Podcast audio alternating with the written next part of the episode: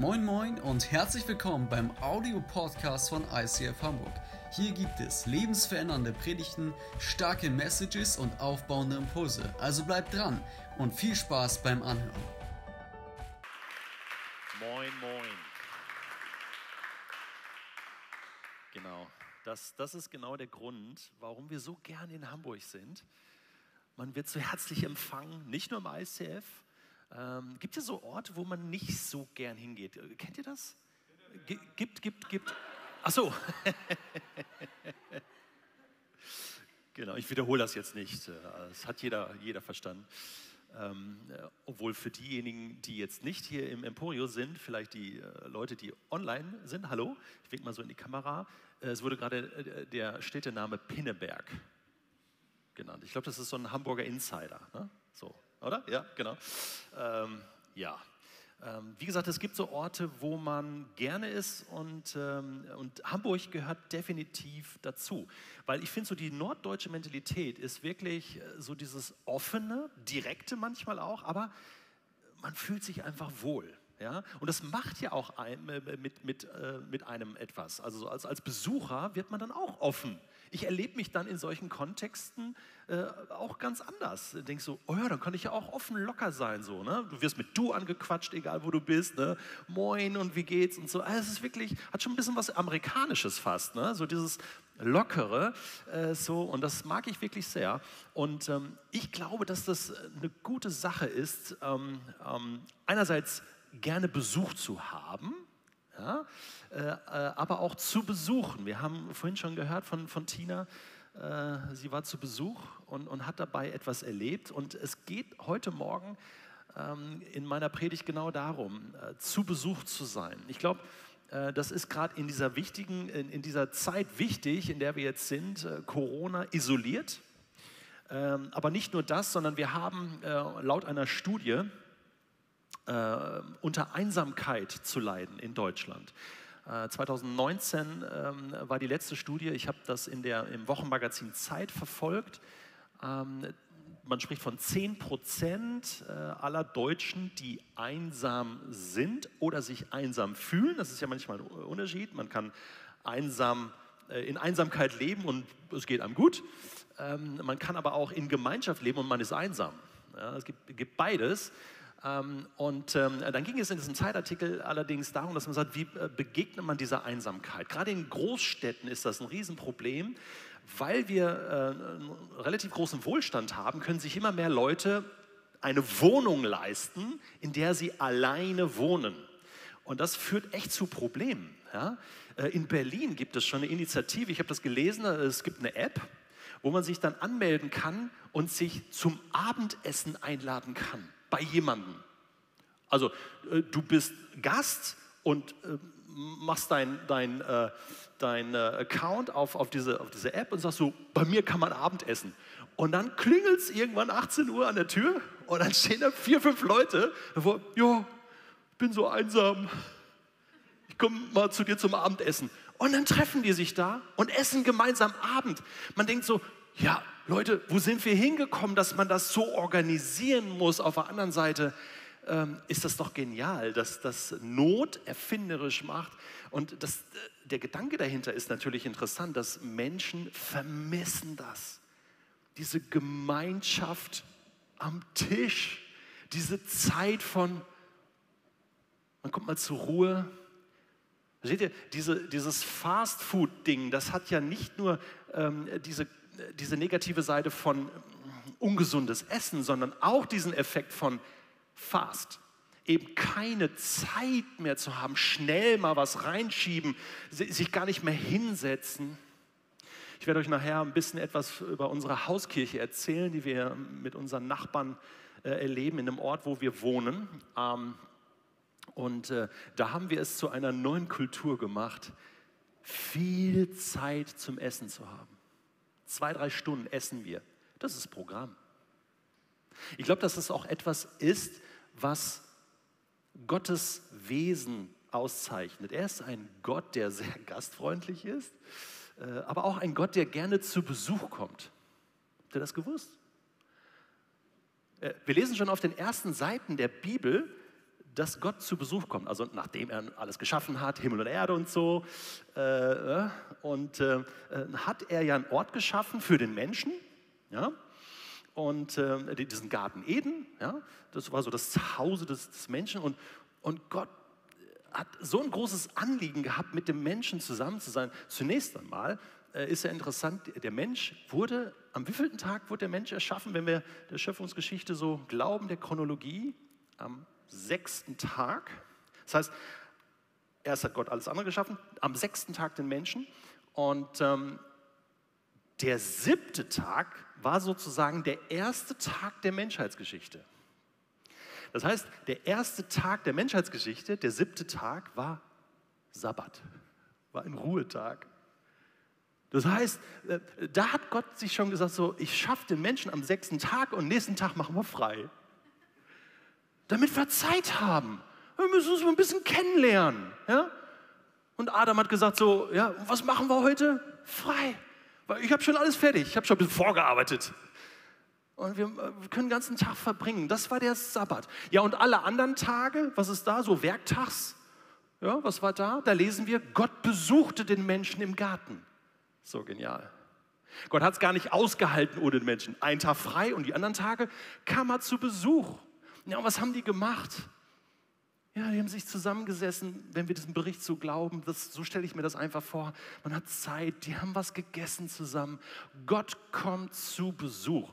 Und wenn Gott zu Besuch kommt, dann ist es gut dann verändert sich etwas. Und du siehst, wie das im Wesen Gottes wirklich verankert ist. Deswegen ist es kein Zufall, dass Gott auch Mensch geworden ist in Jesus und zu Besuch gekommen ist. Das heißt im Johannesevangelium, er ist in sein Eigentum gekommen, in sein Zuhause und hat uns besucht. Und zwar nicht nur eine Woche oder einen Tag, sondern, sondern viele, viele Jahre hat Gottes Sohn unter uns gelebt und er hat mit Menschen Gemeinschaft gehabt ist in einer Familie groß geworden, hatte Freunde, hatte Feinde, hatte ein Alter. Gott kommt zu Besuch. Und ich möchte eine Situation aufgreifen, äh, die Jesus mal erlebt hat. Manchmal war das schon so ein bisschen zwanghaft bei Jesus. Das ist natürlich ein Scherz. Aber so, dass man so, so denkt, so, oh, boah, ich habe heute noch niemanden besucht. Ja? Den ganzen Tag nur mit meinen Jüngern unterwegs gewesen, so mit meinem Team äh, wie können wir denn mal besuchen? Ja? Und einer, äh, der hat es ihm ganz besonders schwierig gemacht. Lesen wir im Lukas-Evangelium, Kapitel 19. Äh, der wollte eigentlich gar keinen Besuch, wollte aber mal irgendwie diesen Jesus, von dem hat er ein bisschen was gehört, kennenlernen. Und der ist dann äh, in Jericho auf so einen Baum geklettert und hat sich da versteckt. Ne? Und, und genau den, wir springen mal kurz rein in den Text Lukas 19, Vers 5 ähm, dann heißt es, als Jesus an diesem Baum vorbeikam und Zachäus dort sitzen sah, sagte er zu ihm, hey, komm schnell herunter, ich muss heute zu dir nach Haus kommen. Für mich ist das so, das ist so ein göttlicher Satz. Ich glaube, das ist so ein Satz Gottes. Hey, weißt du was, Mensch, ich muss heute zu dir kommen. Ich möchte so gern bei dir sein. Nicht umsonst lesen wir auch in der Bibel, äh, Johannes Offenbarung zum Beispiel, siehe, ich stehe vor der Tür und klopfe an. Machst du mir auf? Das ist, das ist so ein Satz für heute, für dich. Hast du das gewusst, dass Gott heute zu dir kommen möchte? Wirklich bewusst. Er klopft an und sagt, ich möchte gern zu dir, zu deinem Herz, zu dir sprechen, mit dir Zeit verbringen in irgendeiner Form. Das ist Gottes Art. Gleichzeitig aber auch dieses Ding, Jesus war ja Mensch. Also Gott wurde Mensch und das soll uns auch inspirieren, dass wir sagen, Moment, wir sind Menschen, die Jesus ja, wir haben ja Jesus in uns und wir sind genauso gerufen, Menschen zu besuchen, die vielleicht selten Besuch bekommen, so wie Zachäus, der war nämlich total verachtet. Der hat nie Besuch gehabt. Und wenn, musste er das irgendwie bezahlen wahrscheinlich, dass Leute zu ihm kommen. Und jetzt kommt dieser Sohn Gottes und sagt, zu dir muss ich kommen heute. Ich muss heute, es ist schön dieses Muss, ich muss unbedingt heute bei dir sein, um Gemeinschaft mit dir zu haben. Und seht ihr, diese, diese, diese Gemeinschaft, die dann entsteht beim Essen, Wir lesen ein paar Verse weiter in, in Vers 9, vielleicht können wir diesen Vers mal anschauen. Da sagt Jesus, das war schon am Abschluss des Abends, sagt er, heute ist diesem Haus Heil widerfahren.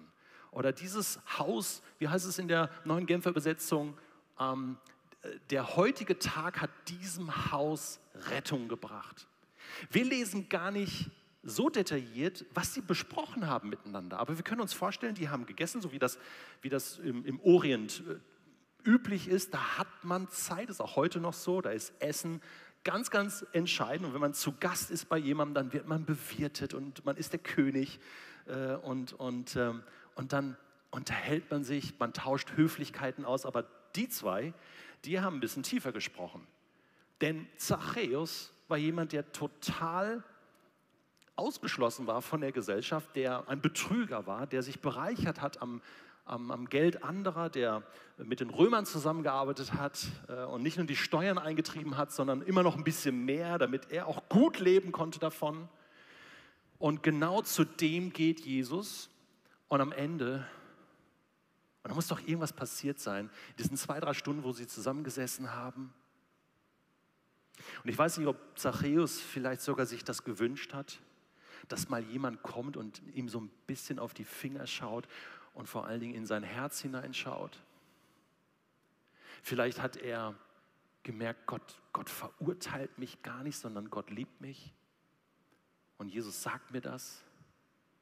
Vielleicht hat Jesus einfach ein paar Fragen gestellt. Und Zachäus hat einfach so während des Essens gemerkt, hey, mein ganzes Leben, wie lebe ich eigentlich? Ich will das verändern.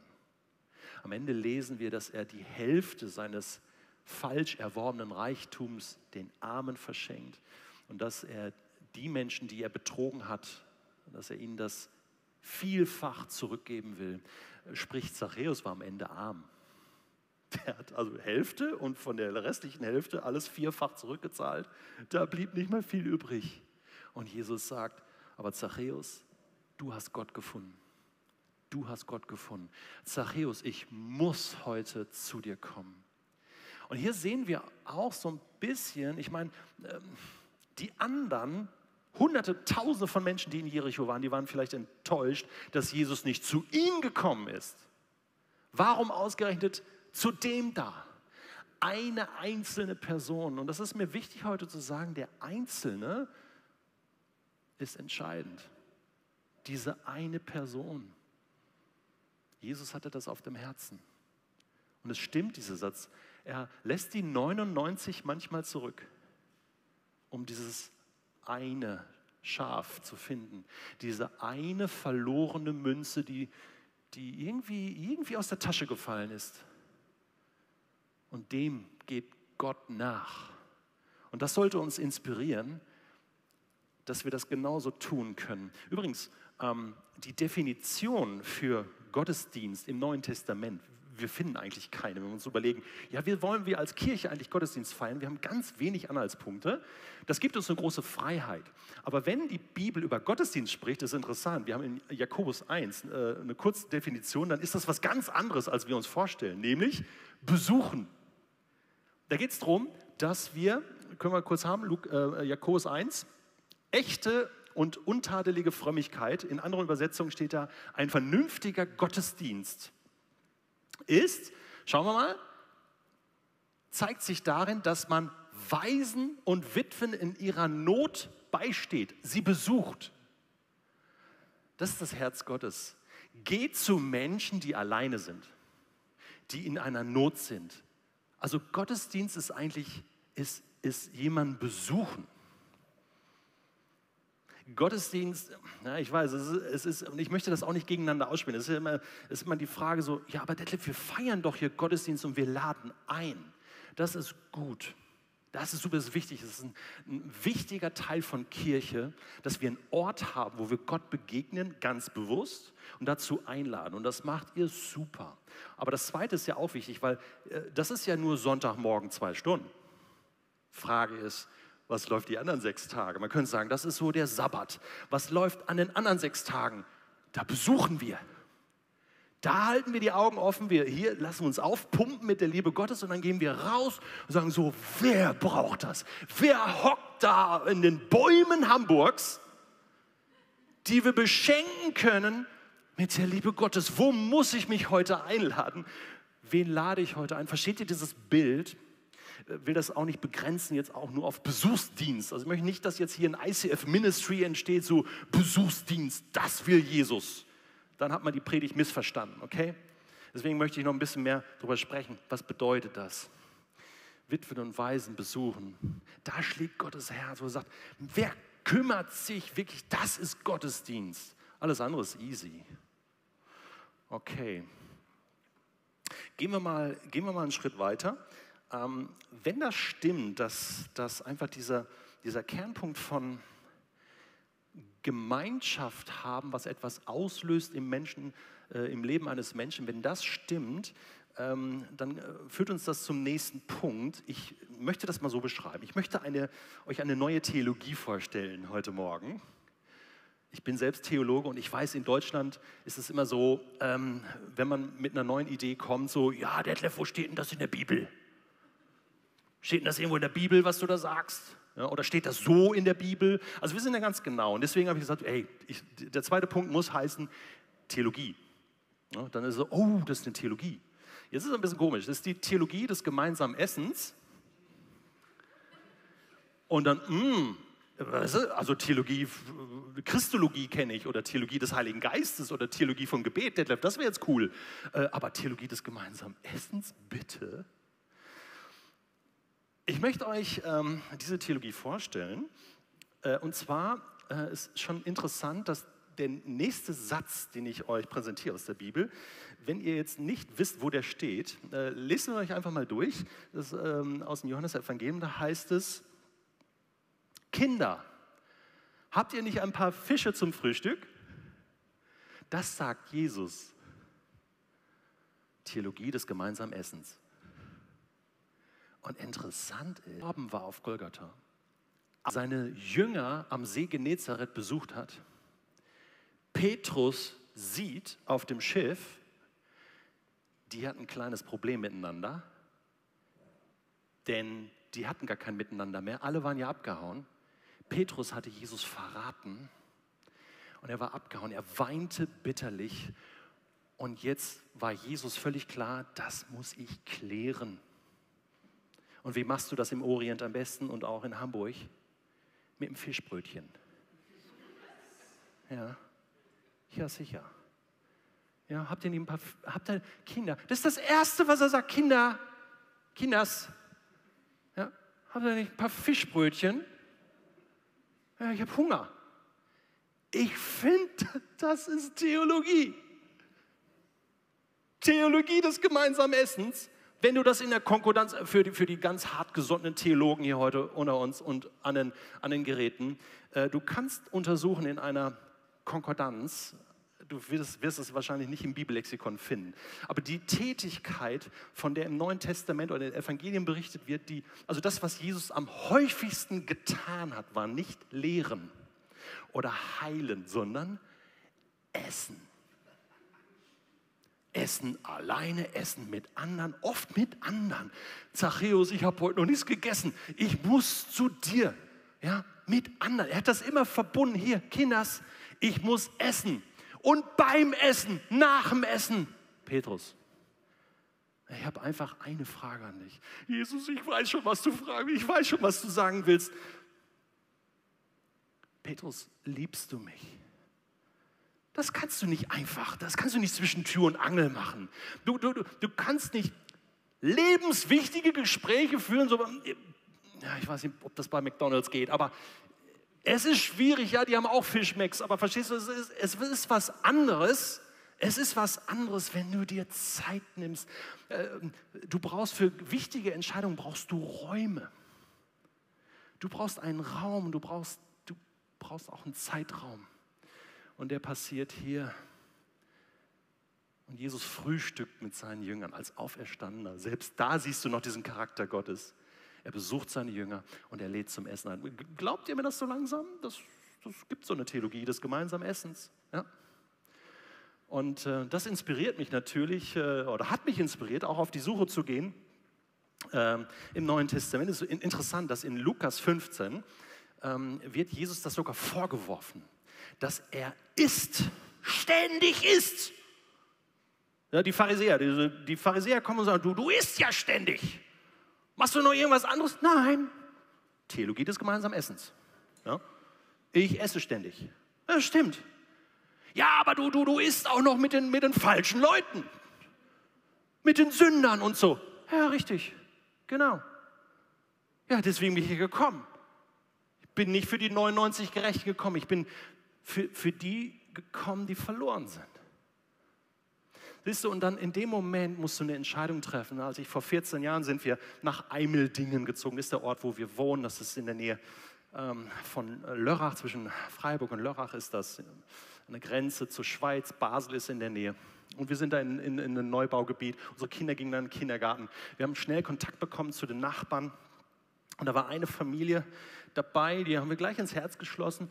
Und ich stehe so am Grill das war so ein Kindergartenfest und dann haben wir hinterher noch zu uns eingeladen, ich habe so gegrillt und dann fragt man so, was machst du, was mache ich? Ja, ich bin Theologe, ich bin Pastor, war ich damals noch in einer FEG und dann, ähm, und dann sagt er, ja, ich bin Atheist.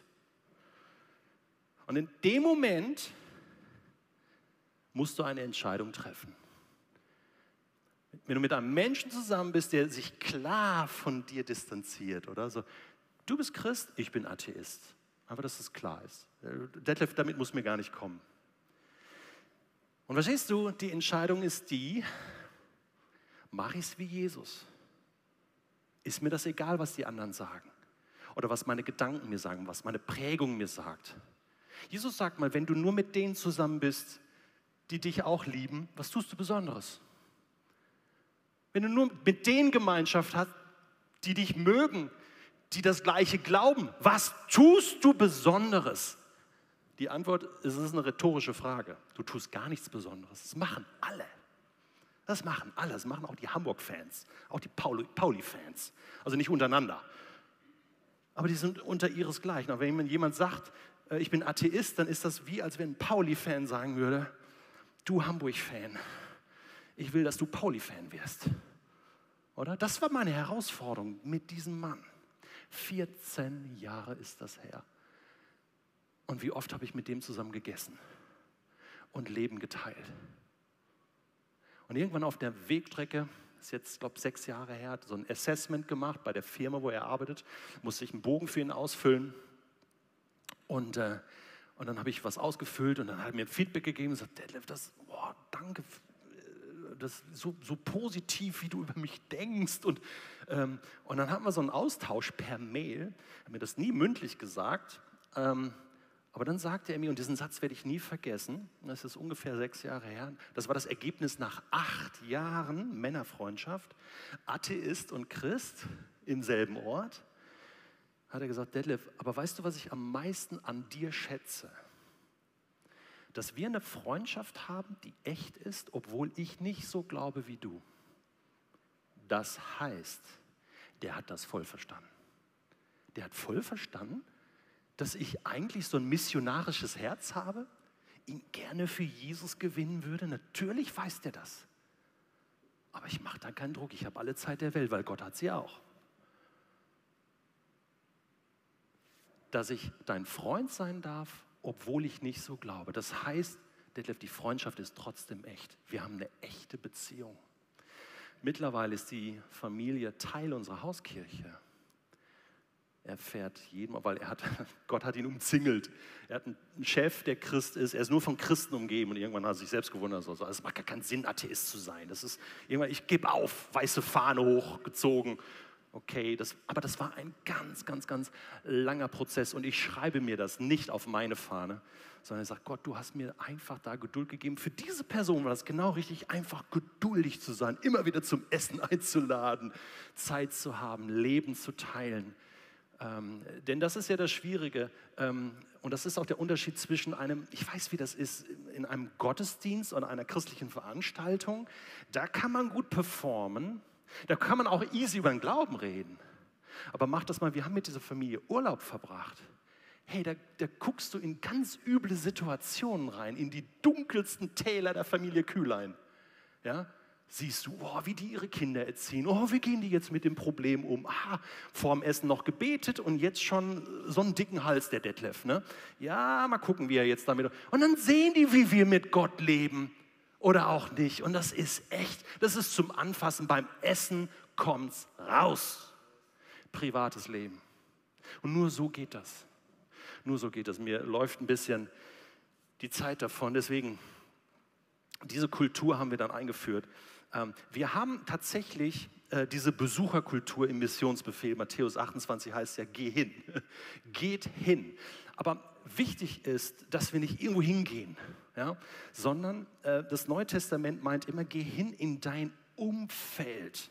Da, wo du wohnst, da, wo du arbeitest, da, wo du lebst, da wo du ähm, deinen äh, Freundeskreis hast, im Neuen Testament gibt es dieses Wort Eukos dafür, das ist einfach Haus, äh, wird oft mit Haus übersetzt.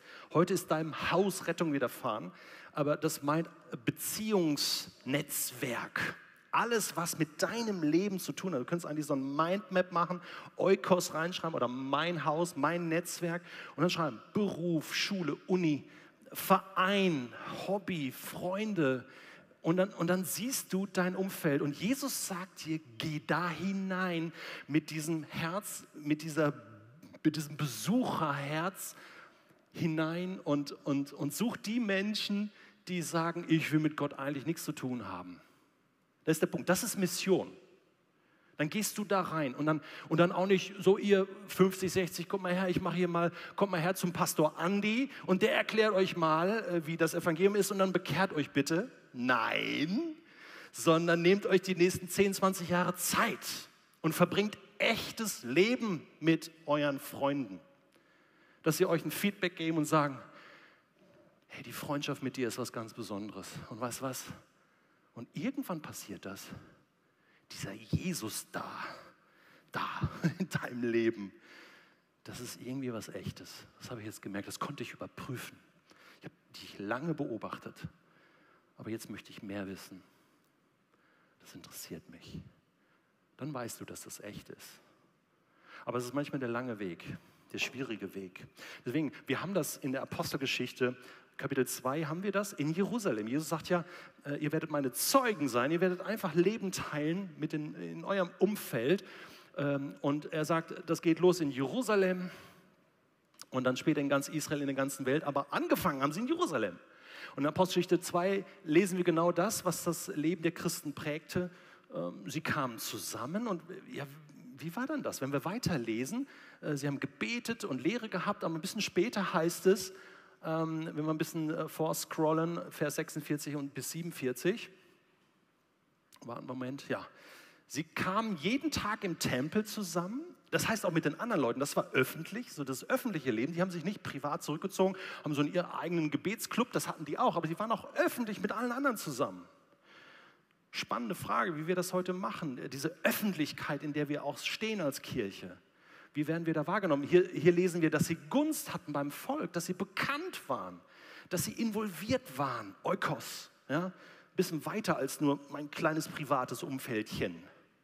Und, und dann heißt es, ähm, dass sie auch sich hin und her in den Häusern trafen. Das haben wir jetzt übersprungen. Äh, sie trafen sich hin und her in den Häusern. Das war, sie haben sich besucht. Und da hockten irgendwelche Nachbarn dabei und den habe ich auch noch eingeladen und das ist der und der, der, der ist noch Atheist. Aber ist egal, der grillt auch gerne. Und das reicht manchmal als kleiner gemeinsamer Nenner. Der grillt gerne oder guckt gern Fußball oder so. Ja, bist dabei. Ja. Äh, dass wir nicht mit diesen Ausschlussdingern und so, nee, das ist jetzt nur christlich, weil wir beten ja dann auch. Ja, bete trotzdem. So kein Problem. Das muss alles eins sein. Das muss alles eins sein. Ich ermutige euch da, neue Wege zu gehen, kreativ zu werden. Sie trafen sich hin und her in den Häusern.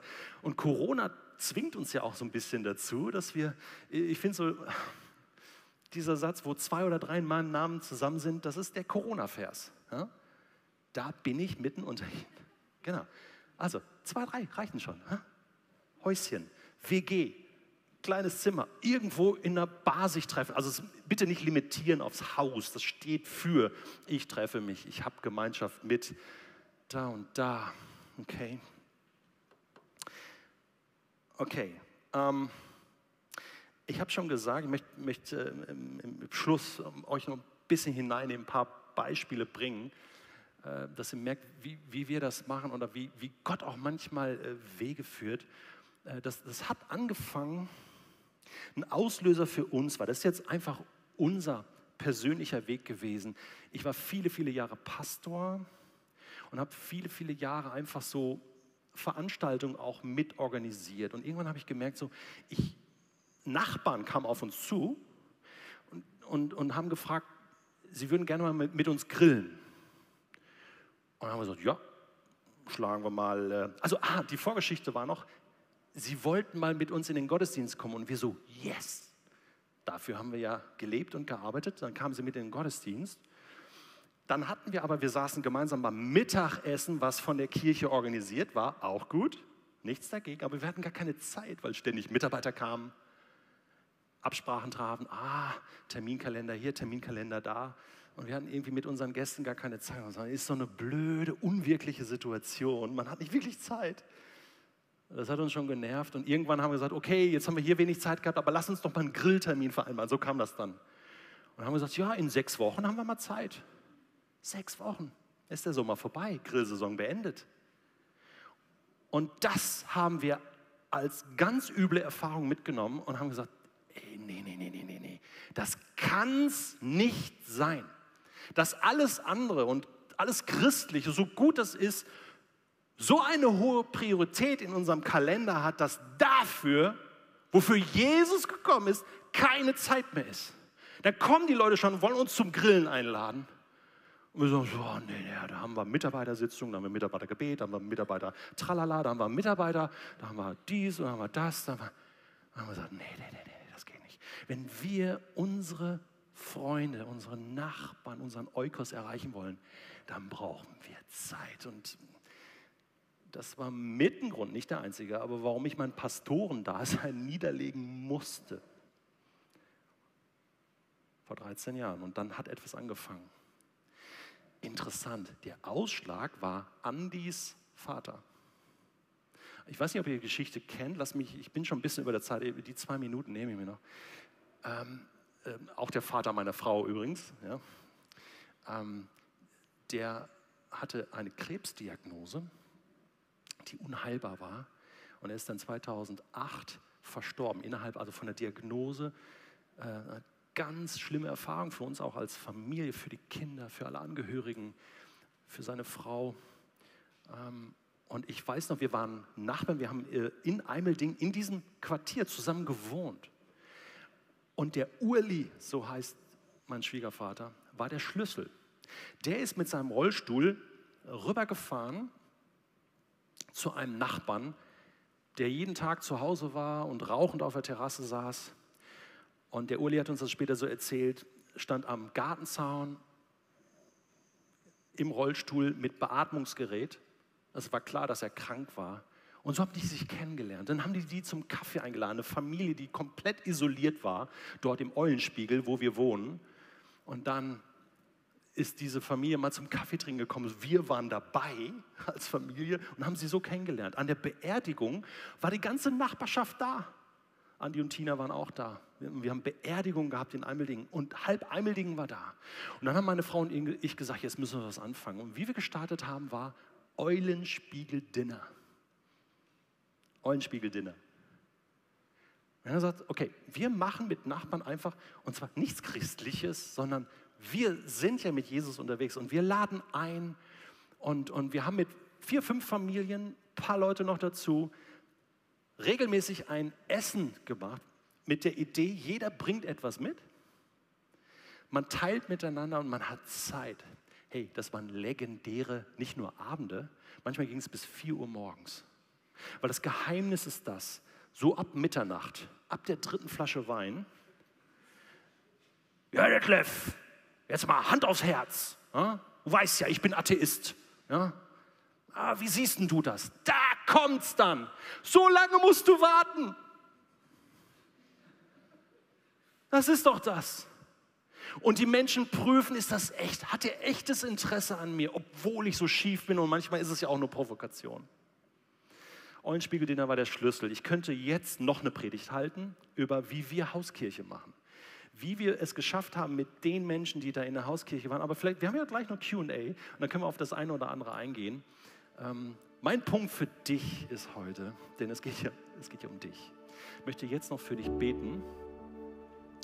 Und wahrscheinlich war das so ein bisschen so ein Feuerwerk, aber du hast dir vielleicht einzelne Sätze mitgenommen. Sagt so, es ist Gottes Charakter, zu Besuch zu kommen.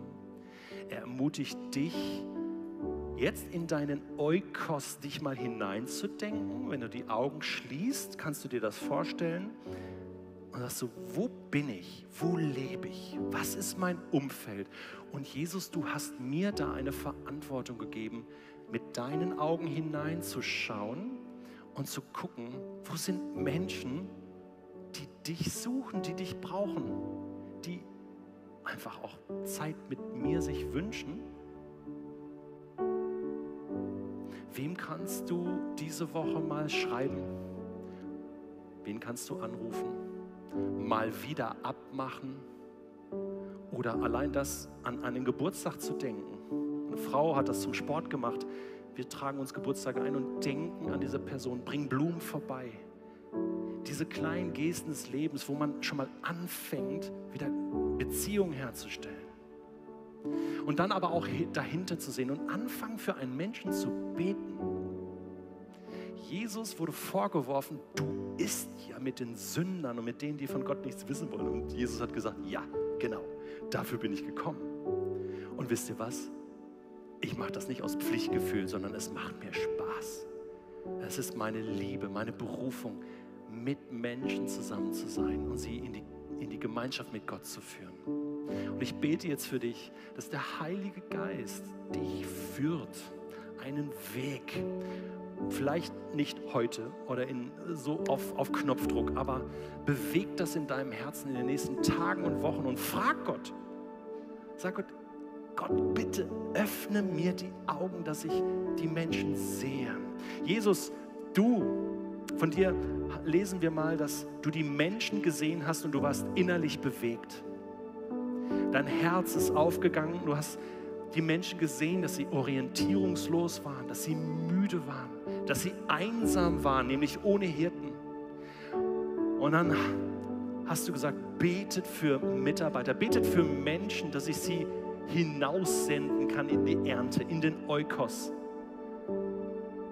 Und so wie du es vorgelebt hast, dass, dass du immer wieder Einzelne besucht hast und gleichzeitig die ganze Welt besucht hast. Und zwar mit einer Nachhaltigkeit, dass wir heute von nach Christus sprechen in unserer Zeitrechnung. Herr, wir wünschen uns, dass wir auch unseren Eukos erreichen. Wir wünschen uns, dass wir unser Umfeld erreichen. Und ich bete jetzt, Heiliger Geist, dass du die Leitung übernimmst, jetzt bei jedem Einzelnen und ihn fokussierst auf Menschen, auf einzelne Menschen. Und vielleicht denkst du auch an eine Person und denkst, oh nein. Frag Gott, ob dieses Oh nein wirklich ein Hinderungsgrund sein kann. Frag ihn, leg ihm das hin, auch deine Ängste. Und sag, ich, ich, Herr, ich bin offen. Ich bin offen dafür, führe und leite mich. Ich möchte Beziehungen leben, Freundschaften bauen in meinem Umfeld. Ich möchte Menschen einladen. Ich möchte mit Menschen Qualitätszeit verbringen. Ja, mit Menschen Hobbys machen, mit Menschen Urlaub verbringen, mit Menschen essen, damit sie deine Liebe in mir spüren. Danke, dass du uns sensibel machst für unser Umfeld, für unsere Nachbarschaft. Und danke, dass wir wissen, mit dir sind wir Salz und Licht. Wir sind es und wir machen einen Unterschied. Danke, dass wir jetzt verändert aus diesem Gottesdienst gehen. Mit deinen Blick haben für Menschen, dass wir Menschen plötzlich anders sehen. Ja, das ist mein größter Wunsch. Lass uns die Menschen um uns herum mit deinen Augen sehen. Es gibt jetzt die Möglichkeit, auch das Gebetsteam ist draußen im Foyer. Ähm, wenn du sagst, hey, ich brauche da unbedingt, ich habe da so eine, so eine Klemm, irgendwas klemmt da noch in meinem Kopf, in meinem Herz. Und du möchtest einfach was loswerden oder was aussprechen. Gebetsteam ist im Foyer und auch online ist es möglich, es wird jetzt eingeblendet, dass du Gebet in Anspruch nehmen kannst. Ich wünsche euch jetzt eine Zeit in dem Worship, den wir jetzt noch haben, wo du diese Fragen vor Gott echt bewegst und während du singst, gleichzeitig immer wieder nach oben hörst, so diese Verbindung hast, nach oben zu dem Gott, der auch dich besucht hat.